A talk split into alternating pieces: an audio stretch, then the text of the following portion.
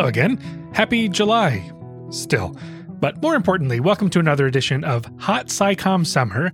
My guest today is Siri Carpenter, and she's played a big role in one of the great resources for science communication. She helped found the Open Notebook. Let me just read from their mission statement because it's so good. It's a quote, nonprofit organization that is widely regarded as the leading online source of training and educational materials for journalists who cover science. They're dedicated to fostering a supportive, diverse, and inclusive global community that enables reporters and editors who cover science to learn and thrive. Through their comprehensive library of articles on the craft of science journalism and extensive training and mentoring programs, they empower journalists at all experience levels around the world to tell impactful, engaging stories about science. Like you're inspired, right? I'm inspired.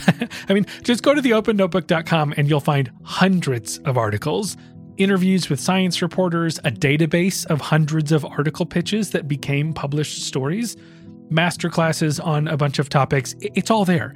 Plus, in 2020, Siri released a book she edited of popular pieces from the Open Notebook. It's called The Craft of Science Writing. And so, funny story, or like, I don't know, interesting story, whatever. I was reading The Craft of Science Writing last year because it's the kind of thing that I would read. And as I was reading Siri's introduction, I realized I was already familiar with her.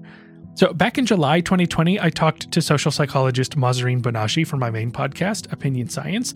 She's one of the key figures in how we understand implicit bias. So, I was very excited to talk with her, and she ended up telling a bunch of really great stories about her journey as an academic. And then after we wrapped up, she told me that telling the stories behind her influential research reminded her of something that her former student has been up to. My student, Siri Carpenter, who became a science writer, she runs something called the Open Notebook, where she interviews journalists who have written a major piece about the story behind the story. So I knew about this before I knew about it. and here we are, three years later, closing this Inception style loop to get the story behind the story, behind the story, behind the story. You get it. I was excited to talk to Siri about her own story, going from a social psychology PhD student to this key player in science communication. By the way, as some very quick background, we start out talking about Siri's early days as a social psychologist and her work with Mahzarin on implicit bias. She mentions this thing called the IAT, and if you've never heard that particular acronym before, it stands for Implicit Association Test, which is a popular way behavioral scientists attempt to measure implicit bias. So now you know what that is when it comes up. Okay, I'm happy to share our conversation with you, so let's just get right into it.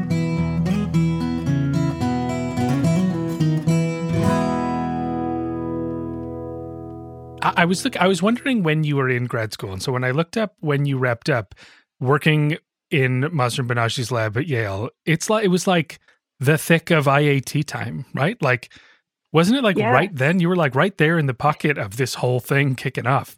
Um, yeah. And so, like, what what were you doing as a social psychologist? Like, if we start the story there, like, what mm-hmm. were you expecting your life to look like when you walked into that lab on day one? When I went to grad school. Um, so back then, Mahzarin Banaji was at Yale, and um, so I went to grad school. Um, I had been, as an undergrad, I had been studying prejudice and stereotyping in the lab of another researcher at the University of Wisconsin, and I was interested in this. Then felt like pretty new area of implicit bias research, and um, and went to study with Mahzarin.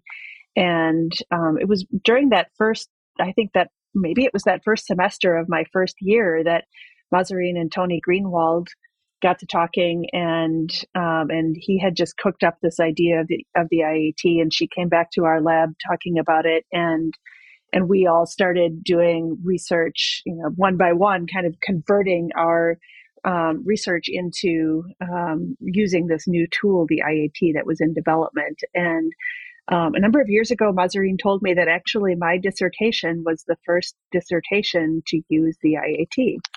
Um, because I just happened to fall in that that right time where it was brand new, and I wasn't already working on my dissertation when the IAT came into existence. So, anyway, um, when I got to grad school, I was really interested in the subject of uh, prejudice, stereotyping, implicit bias, racism, um, this whole intersection of ideas. I didn't really know what I wanted to do with my life. I just knew that I was really interested in those ideas, and I felt very passionate about about um, that work.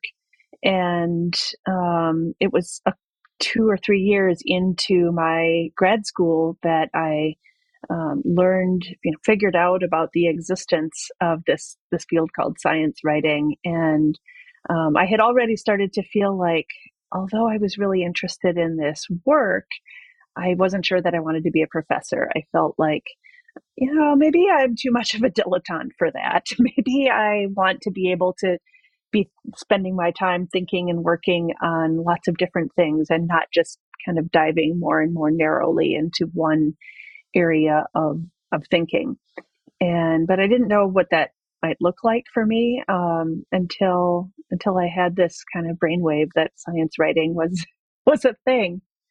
So so like how much of a thing was it at the time? Like i'm trying to sort of like I- imagine this moment when probably the number of like online outlets for doing this kind of work like it just seems like now there's like a million different places and ways you could do this where where my guess is it wasn't quite the same culture then um and so like what what were you sort of imagining like the work of it being in those earliest days yeah, that's exactly right. It was very early internet. Um, Google didn't exist yet. I remember that at the moment where I thought, you know, wait, everybody who's writing these articles on Tuesdays for the New York Times, that seems to be their job.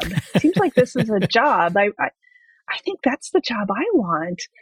I went home. Of course, I did, also didn't have a laptop or a cell phone, but at the end of the day, I went home to my computer and I used this search engine called Alta Vista and um, and typed science writing into it. And um, you know, lo and behold, yes, it's a thing. It's a profession. There's a whole national association of these people. And uh, but at the time, science writing and all of journalism, you know, the internet was was not the primary place where where science writing was taking place. It was still in print. And um, in fact, I remember that the National Association of Science Writers had a page on their website that was called Science Writers Who Have Email. so that's that's the kind of context that we were working in. And and really the first task for me was to figure out like what is this thing? Like starting with is science writing the right term for it? oh yes it is. Okay well how do you get into that? What does it mean? What happens? What what, what does it mean to be a science writer? Um, i was very very fortunate um, much more so than a lot of people in that my advisor Mahzarin was extremely supportive of my desire to become a science writer and um, and helped helped me foster that and gave me the, the space and time particularly over the next two summers to do internships in science writing and that's that's how I got my start. It, it might just be because these are the stories that I focus on, but I get the sense that nowadays there's at least a good number of academics turned science writers, and I'm curious. At the time, was was that path like fairly charted out, or w- were you mostly joining like classical like journalists who are doing science writing? I think there have always been a lot of people who have gone from science into science writing as opposed to going from some other area of journalism into science writing. Um, I think it's always been a mix, but I think it's it's often been a field that has, I mean, for decades, been a field that has attracted um, people with scientific training who are somewhere along the trajectory of becoming a scientist. Either they're an undergrad or a grad student or a postdoc or a working scientist, and who start to feel like, gee, you know, I love science. I'm interested in thinking about the science and talking about the science and writing about the science, but I'm less interested in like working at the bench, as they say.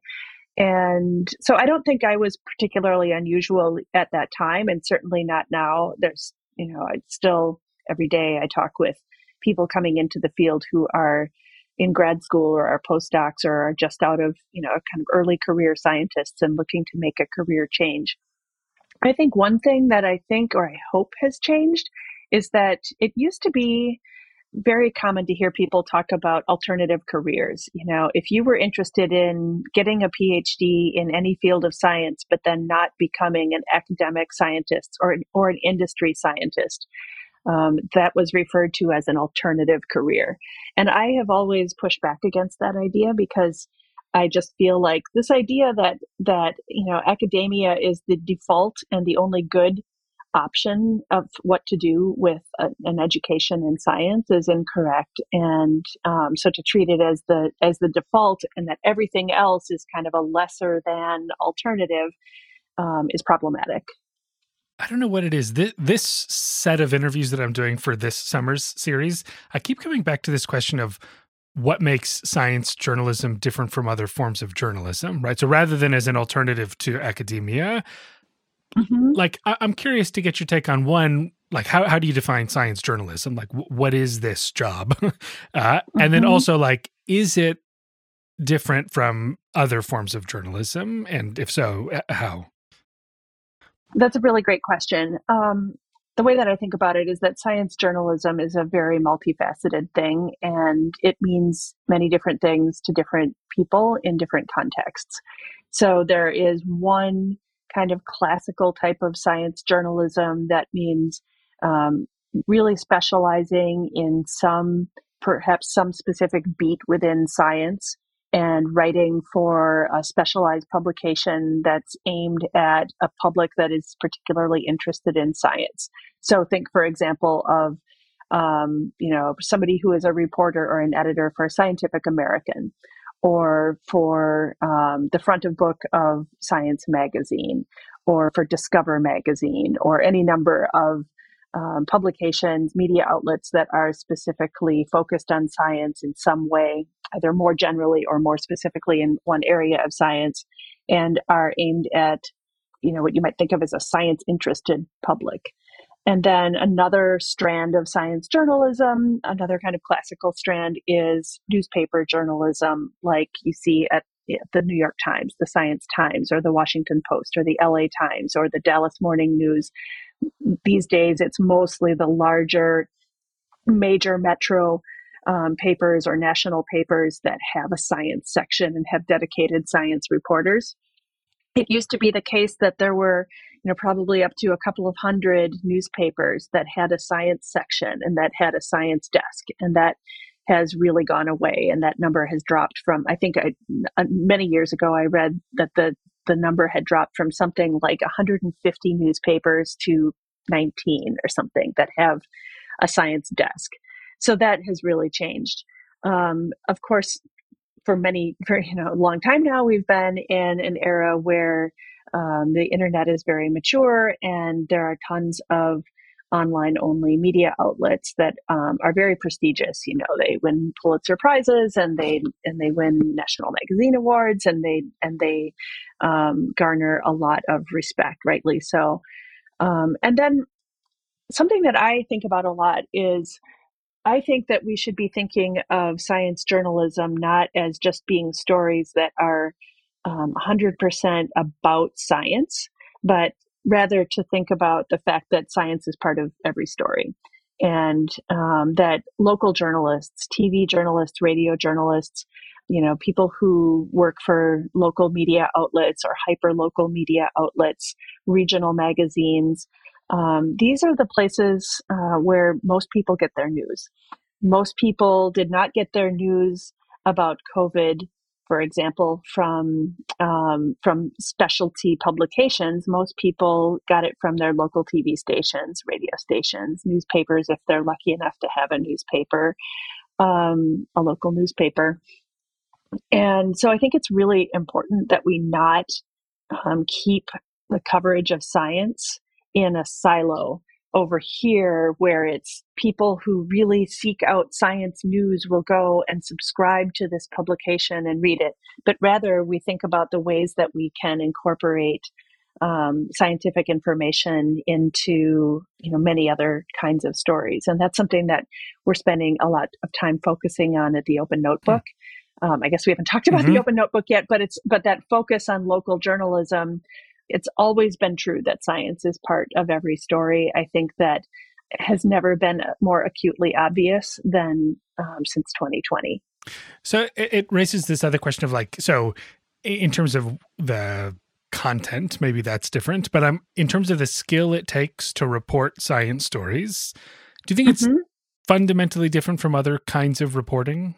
Because particularly if we're looking for this kind of fusion, now all of a sudden everyone's a science journalist. And so is that just uh, oh yeah you just like swap out who you're talking about uh, or do you have to put on an actually quite different hat when you're doing that kind of work?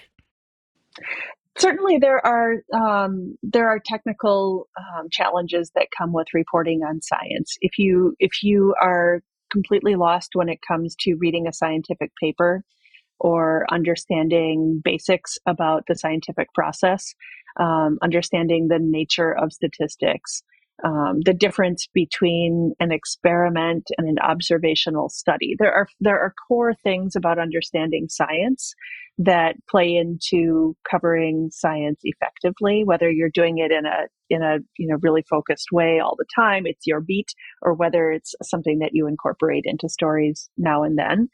You know, there are also a huge number of overlapping um, skills and necessities that come into being a science journalist or being any other kind of journalist. Being able to weigh claims in a way that is not overly credulous, understanding how to check facts, understanding how to represent um, diverse voices within your stories, understanding how to recognize conflicts of interest and where they might play into a story.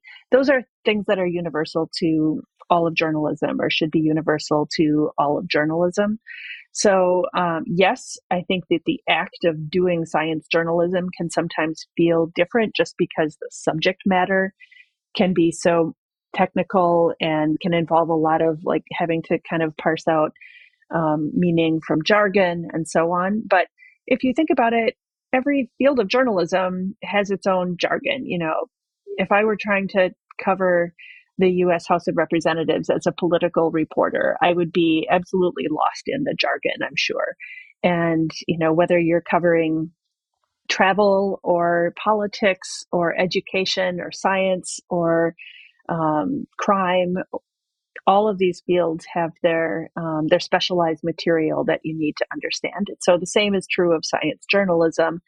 I would argue that um, these are not that is not an an unclimbable barrier for journalists, um, but it is the case that it can feel like it, and and so we need to try to to help people find those points of connection in order to to feel um, less overwhelmed by the prospect of covering science. So to go back to your story, uh, you finally decide all this stuff sounds great. I'm going to do it. Uh, what are you doing? Like first step, like I am now a science writer, or at least I get to call myself that, whether or not anyone else does. What, what are those first steps that you take to to to do this? Yeah, well, I can tell you about my path. And even though that was like 20 years ago, it's still quite a familiar path for a lot of people if they're coming out of academia into science writing. So I mentioned that I, you know, I started by Googling or not Googling, there was no Google, but searching for it and, you know, finding out that there's a National Association of Science Writers. Um, my first step was I went to that page that said science writers who have email and like I emailed everybody on it. Um, maybe it was like 20 people or something and um, and I you know I had very unfocused questions, but basically my question was like, what is this and how does it work? and um, which is not you know the the way that I recommend approaching an informational interview type of situation, but what can I say? And I one of the people who I emailed was a young journalist named Charles Seife who now is a journalism professor at NYU. But back then, he was a young journalist who had graduated, I think, with a math PhD from Yale. And I think maybe he took pity on me because I was also at Yale and he felt an affinity or something. But he wrote back a very generous, long email. Um, I wish I still had it. I don't have it, but I remember that um, he really just kind of explained how it works, how there are different areas of science writing and um, and he told me about this um, AAAS Mass Media Fellowship Program, which is still going today, very strong. It's a um, really wonderful avenue into science writing for um, for people in the sciences who are coming, who want, who are interested in science writing.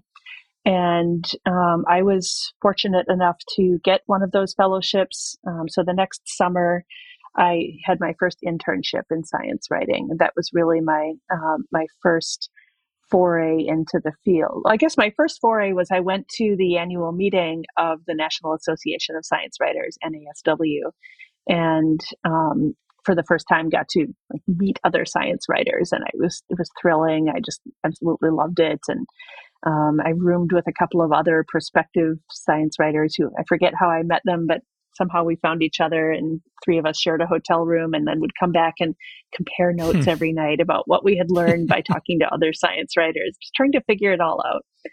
But then that summer, I had that internship um, at the Richmond Times Dispatch in Virginia through the AAAS Mass Media Fellowship. And that was where I really got my start. I had this uh, amazing mentor, AJ Hostetler, who was the science writer for the, the Richmond Times Dispatch at the time. And she was just um, terrific mentor, taught me a huge amount. And, you know, by the end of that summer, or probably by the end of that first week, I just felt convinced like, yep, this is what I want to do.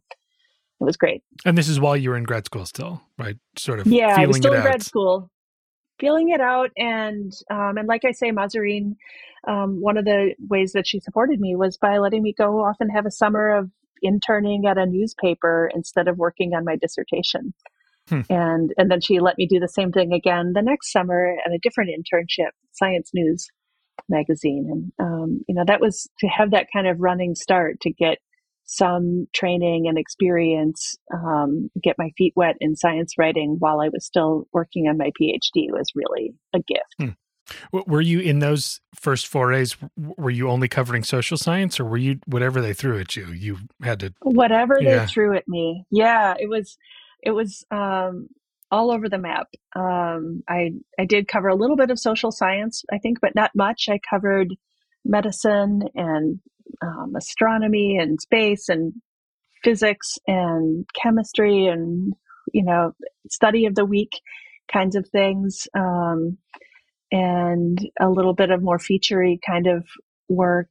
And um, yeah I, it was it was a real hodgepodge. And as someone who had been feeling like oh i don't think i want to be so narrowly focused like you have to be in academia then to go to like anything in any field of science could be part of my beat was really thrilling. So that was an exciting part of it for you. yeah. Yeah, just the variety and the idea that you could you could take these sort of esoteric sounding studies and um, and turn them into a story that you, you know you hope people would actually want to read um, and learning how to do that learning how to to write in a way that wasn't um, the term that AJ, my mentor at, at, in Richmond, used was muscle bound to learn to write in a way that mm. wasn't really academic and stilted and, and muscle bound. Um, it was just a, it was a really thrilling experience. I had the time of my life that summer.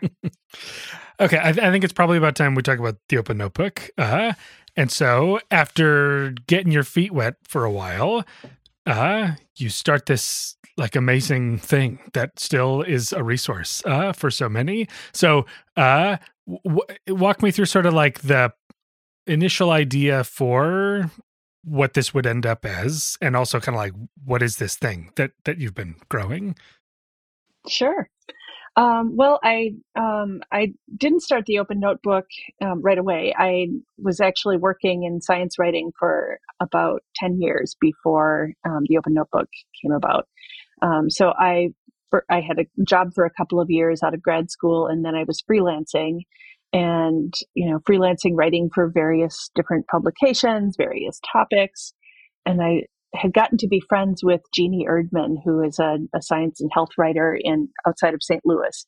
And um, Jeannie and I would chat on the phone regularly and kind of acted as accountability buddies for each other. And we talked about what we were working on and what we were procrastinating on and so on. And oftentimes we would find ourselves saying, you know, I just read this really great story in the New York Times. I really just read this really great story in whatever publication. Uh, what a great story. I wish I had thought of that story or wonder how they did that. I always say that for me, the open notebook was kind of born in a moment of flailing and procrastination. flailing in the sense that although I was doing work that was interesting to me, I felt like I wasn't maybe reaching my full potential as as a reporter. I felt like I was, you know, struggling to understand how to pull ideas together and make them viable as stories that I could sell. And I was more often taking assignments from editors and then reporting those stories and writing them, but they they hadn't originated with me. And I had a couple of experiences of doing stories that that did originate with me and that were really meaningful, but I also felt like I couldn't replicate that. Like they kind of felt like they dropped into my lap. And so I really felt like I was troubled by this idea of um, just not really feeling like there was a secret out there that other people knew about how to find ideas and bring them to fruition as science stories. And Jeannie, I think, kind of felt the same way. And then one day I was I will admit, completely procrastinating. I had some story that, you know, I needed to be working on and was procrastinating. And I had this idea. I had just read this story by Malcolm Gladwell about ketchup in the New Yorker. And it was such a, you know, kind of quirky story. Like, I think the premise of it was sort of like there's all these kinds of mustard, but there's only one kind of ketchup. Why is that? And, and I just felt like, I don't get, like, how do you approach a story like that? Like, I I know how to approach a story by reading about studies in journals and then writing about them. But like you know, did you read the Journal of Ketchup Studies? like, where did this idea come from? And I had this idea that if I could just talk to Malcolm Gladwell about how he got the idea for that story and then what was the first thing that he did, that I would like understand how to do it all. It would solve all my problems. And so I emailed him and I thought, you know, he he's a like famous writer. He's not going to write me back and I was just procrastinating, but he did have an email address on his website and so I emailed him. And then to my surprise, he wrote he did write back and he said sure, he would talk with me about that story and and he gave me his cell phone number and um and we had a call and I talked with him for just very generous with his time, like 45 minutes or something. And he told me about the origins of that story and you know that conversation kind of extended from there to talking about you know the the ins and outs of being a science writer and and um, his experiences and how he finds stories and so on. It was great. And it just kind of left me with this feeling like i want to do more of this like talk i want to talk to more people about their stories. And so that combined with those conversations i'd been having with jeannie kind of um, are what led to this idea of let's let's interview a bunch of people to get the story behind their story and uh, at first it was just we just wanted to do that for ourselves just like we would do these interviews and then we would understand more about how to be good journalists. And it was only as we kind of got underway working on that that we thought maybe these are really interesting. Maybe some other people would want to read these interviews as well. Maybe we should like put them on a website somewhere. And there wasn't really a website to put them on. So we were like, well, maybe we should, could we really, could we spend $150 or whatever it was to, to buy a domain name and create a website? And so we did. And, um, and that's how the open notebook was born was really just this idea of we're going to do some of these interviews. I think we thought maybe we would do like 15 or 20 of them. And then, um, that would be it. Like, how many could you possibly need? And now it's, you know, almost 13 years later, and we've published more than 500 articles at the Open Notebook. It's not just those story behind the story interviews, but um, lots and lots of deeply reported articles about the craft. And we have multiple mentoring programs and workshops and courses and you know we're just a whole different beast but it really started out with this idea of like we just we're just trying to figure out how to do it it's it's so funny it, i mean I, mentioned this before but it, it just reminds me of doing this series where i was like i like this thing and i just I just want to talk to these people. and like, yeah, just like yeah. get figure out like why do you how did you do that and like wh- Yeah. how, what did you learn in the last like yeah, like you're so much more experienced than me and you go Yep. and kind of like the same thing like I, honestly i just want to talk to these people but like i guess i might as well share them if, if i'm yeah, able to record exactly. them uh, yeah, I think there's kind of a secret sauce there that, you know, when a story, any kind of story, is born out of a situation where you are also the ideal audience. Yeah. you know, like you're doing it, you know, when the questions have been sufficiently answered because they've been sufficiently answered for you. Hmm. I think that is, um, that's a real secret to success. mhm. what do you recall like in those earliest ones like insights that kind of changed the game for you like did did they help you so yes you've built this resource for the world but but what did it do for you Yeah, I mean, ironically, now my full time job is running the Yeah. Open Notebook. I'm not actually reporting and writing feature stories for magazines, um, but it did help me a lot. I, you know, I think it took time. It wasn't like there was any one story that I, you know, I read that interview or did that interview and then felt like, ah, now I get how to do it. Um, one of the early insights really was that there are there are just many good ways to report a story and to tell a story. And um, so my idea that we would do, you know, 15 of these or something, and then that would sort of cover it was just wildly incorrect because, um, you know, every time that we interview somebody new about the story behind their story or we annotate a story to really dig into what makes it so good, it's different from every other one. And so, um, in a way, I think that experience of just seeing like interviewing these people who I admired and seeing that they too sometimes felt like they were flailing. They too sometimes procrastinated. They too, you know, had a lot of, you know, anxieties over whether they were good enough, whether they were cut out for this. Um, was it called me down and, you know, gave me more confidence generally. It didn't, there was no like single magic key that then I unlocked it and knew how to do this other this thing that I had been struggling to do. But I think it did give me a greater sense of, um, I think I belong in this community. I don't, there's nothing, um, there's nothing broken about me that makes me the one person who struggles to figure these things out. And something that um, my good friend Julie Rehmeyer said to me one time along many years ago was, um, you know, this feels like it's hard because it's hard, not because there's something wrong with Mm, you. mhm. And I felt like that was an epiphany for me. I repeat that a lot to other people because I think it can be really easy to feel like if something is feeling hard to you, it might be because you're not good enough. So, one of the things that I hope we promulgate through the open notebook is this sense of this is hard. It's a set of complex skills. It takes time to learn them. Um, you probably will be learning them for the rest of your life, um, but you can do it. And there's a community of people here who, as it has borne out, are extremely interested in and happy to and motivated to hold out a hand to help others um, find their way as well. And that's you know that's what's happened. I mentioned we've published. I don't know the number, but it's uh, uh, you know I know like a year ago or something we started saying more than 500. So maybe it's like more than 560 or something.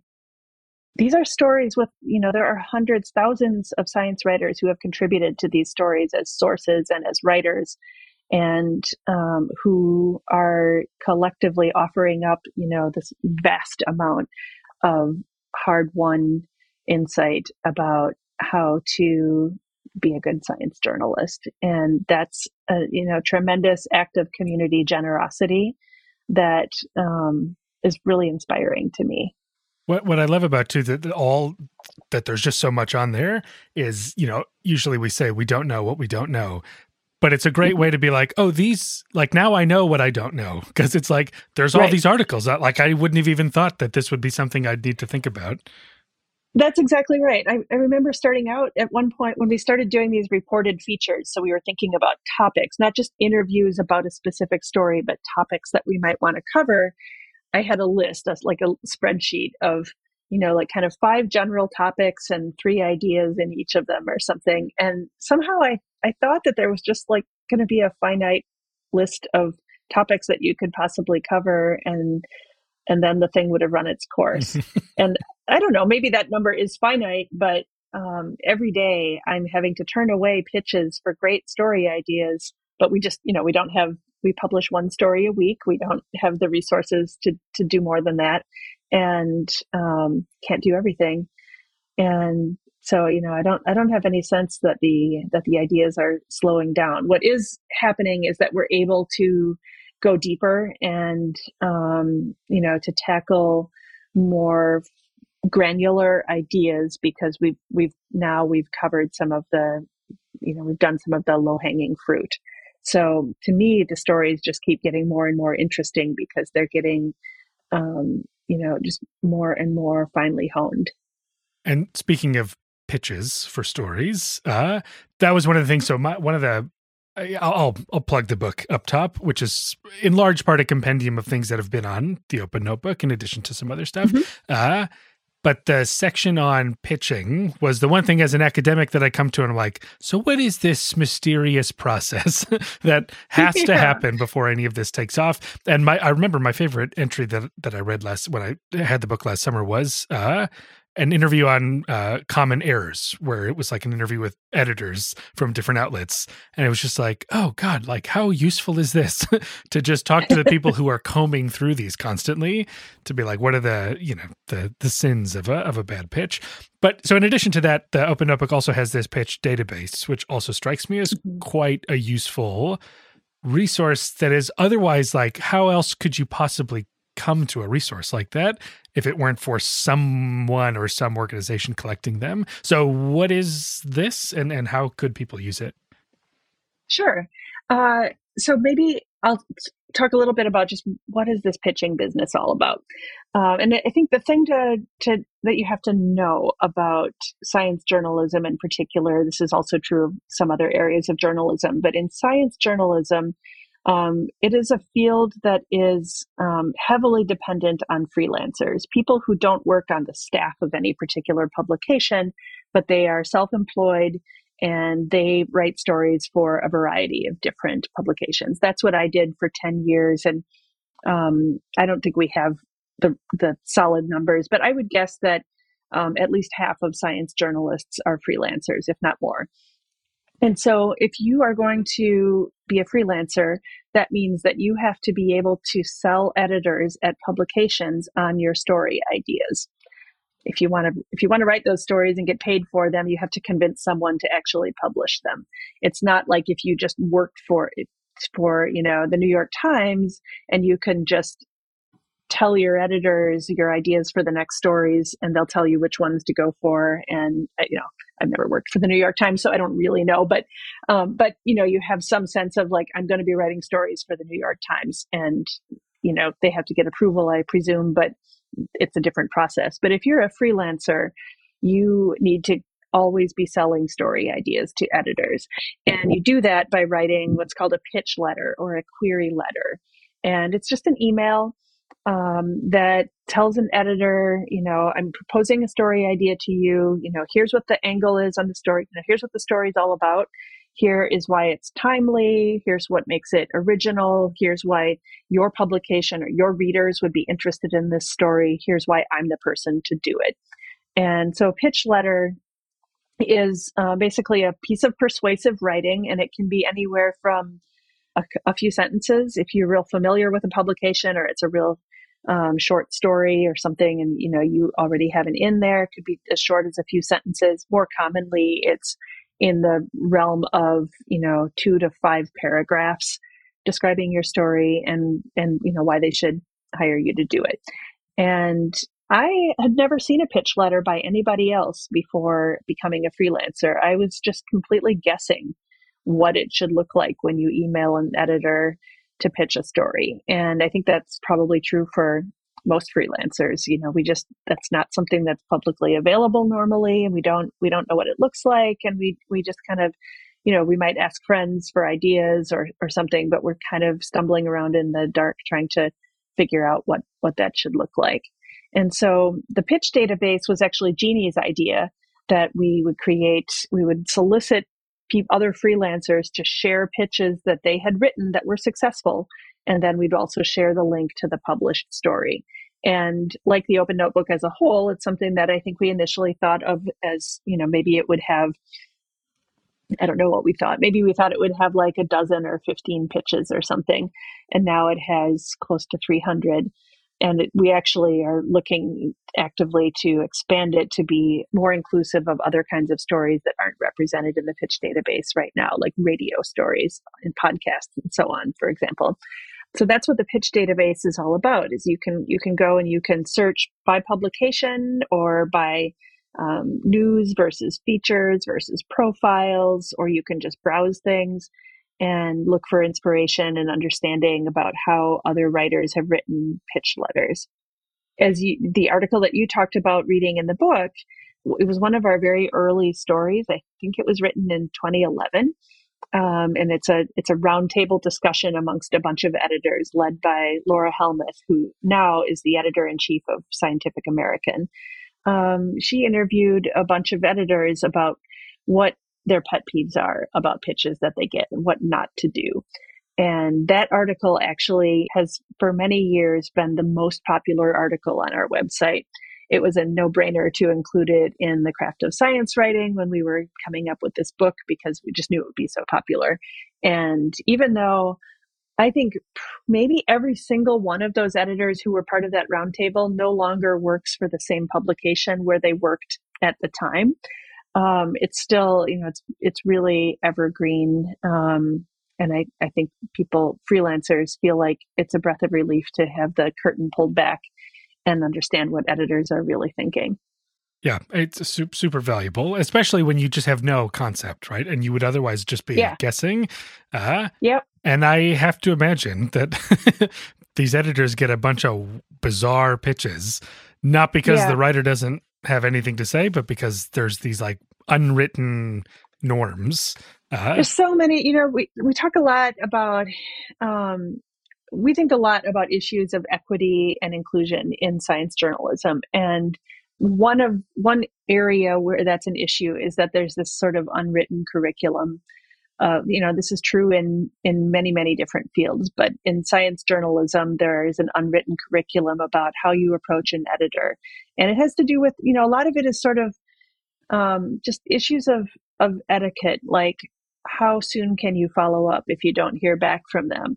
Or something as basic as should your pitch be like a word document that's an attachment in the email or should it be in the body of an email?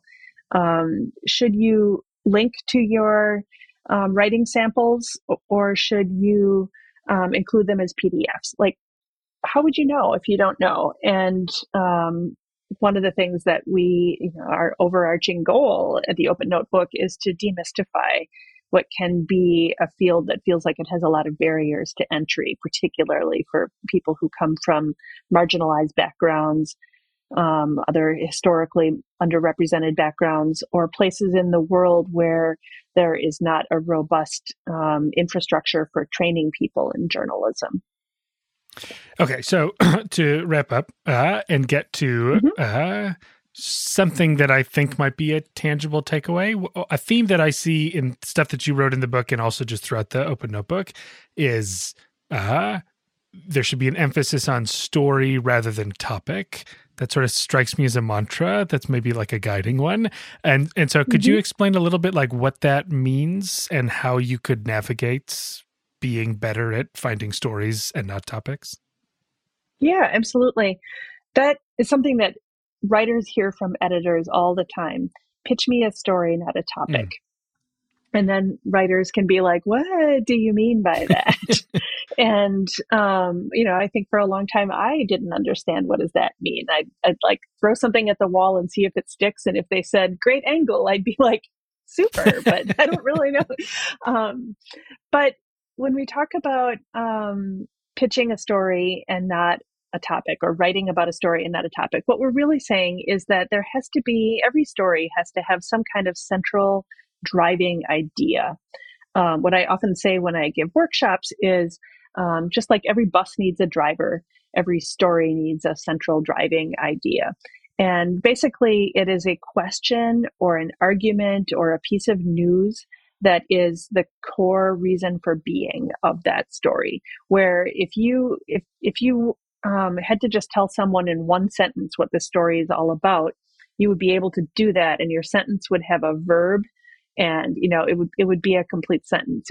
So, an example of a topic might be climate change, or COVID vaccines, or you know. Um, chat gpt or you know there's a bazillion topics out there but a story is something more than that. A story is a small sliver of that topic that um, encompasses some question or argument or happening, you know, piece of news that is worth telling people about on its own in your judgment.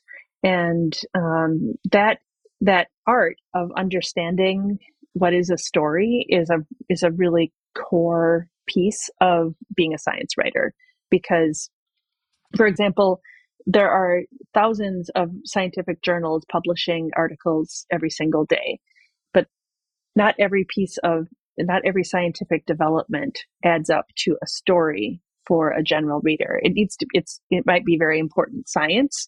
It's very often very incremental science. Um, but just because it's science that needed to be done doesn't mean that in itself it's a story. So, so figuring out what is a story is a is a core uh, capacity that a science writer would want to develop. And and it seems like story doesn't necessarily mean like a narrative, right? Like right. like here, story means something a little bit different. Uh, it, mm-hmm. I don't know. Mm-hmm. Am I into something?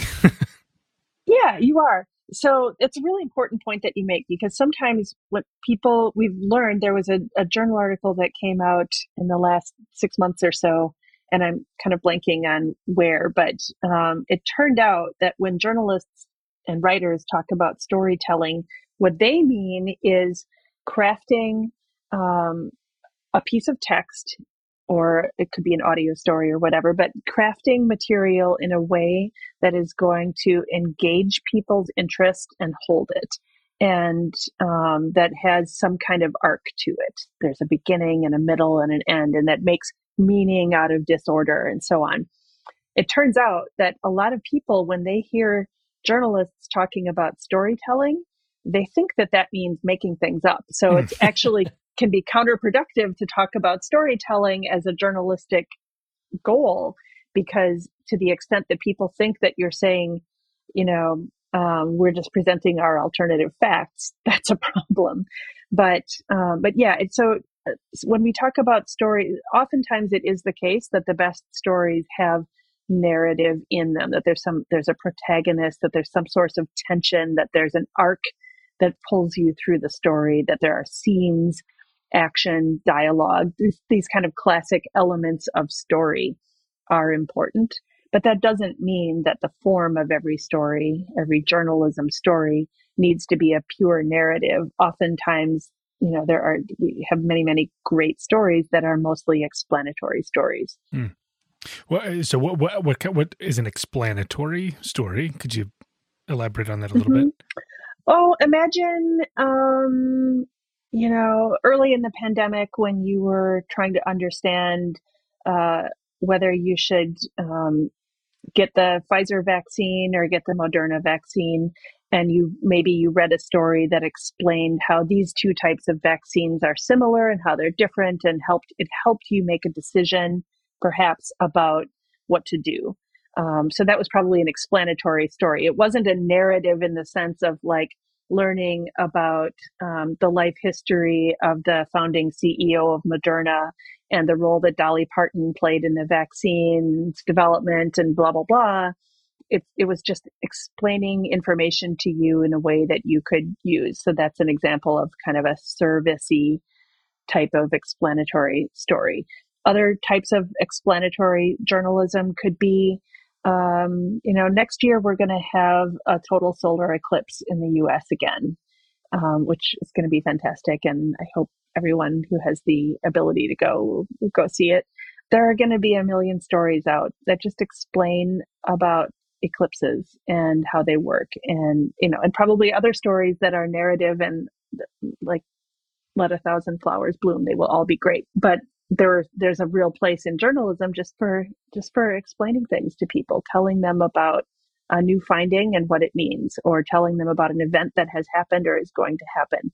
And there, there might be little bits of narrative in some of those stories, some more than others, but yeah, so I'm getting sort of like eh, rather than being a reference piece where I could just sort of pick up and put down wherever I need information, a story is something that is its own unit, right? That carries me through mm-hmm. from the beginning to the end. And that's what makes it a story and not just like, well, here's six things that I've learned about.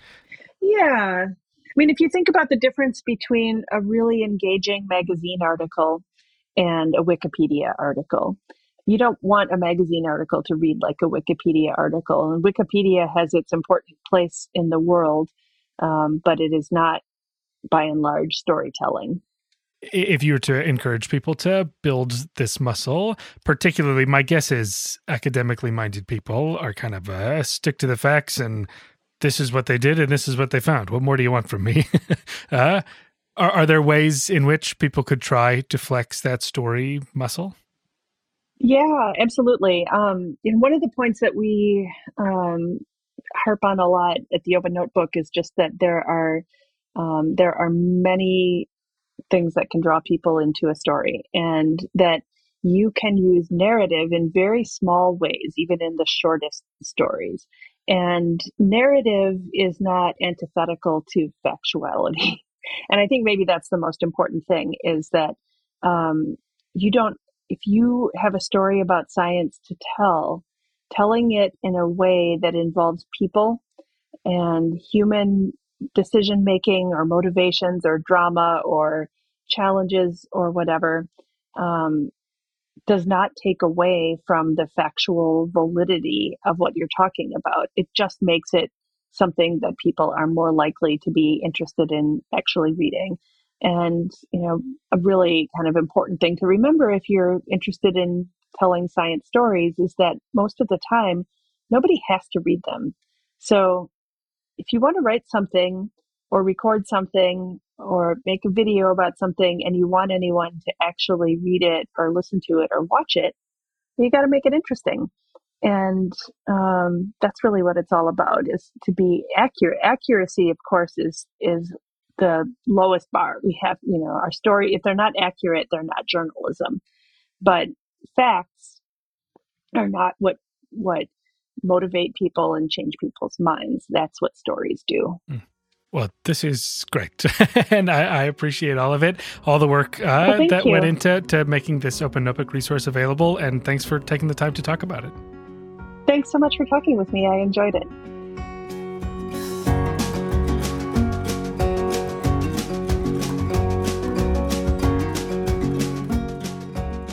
Thank you to Siri Carpenter for telling her story and talking about her work.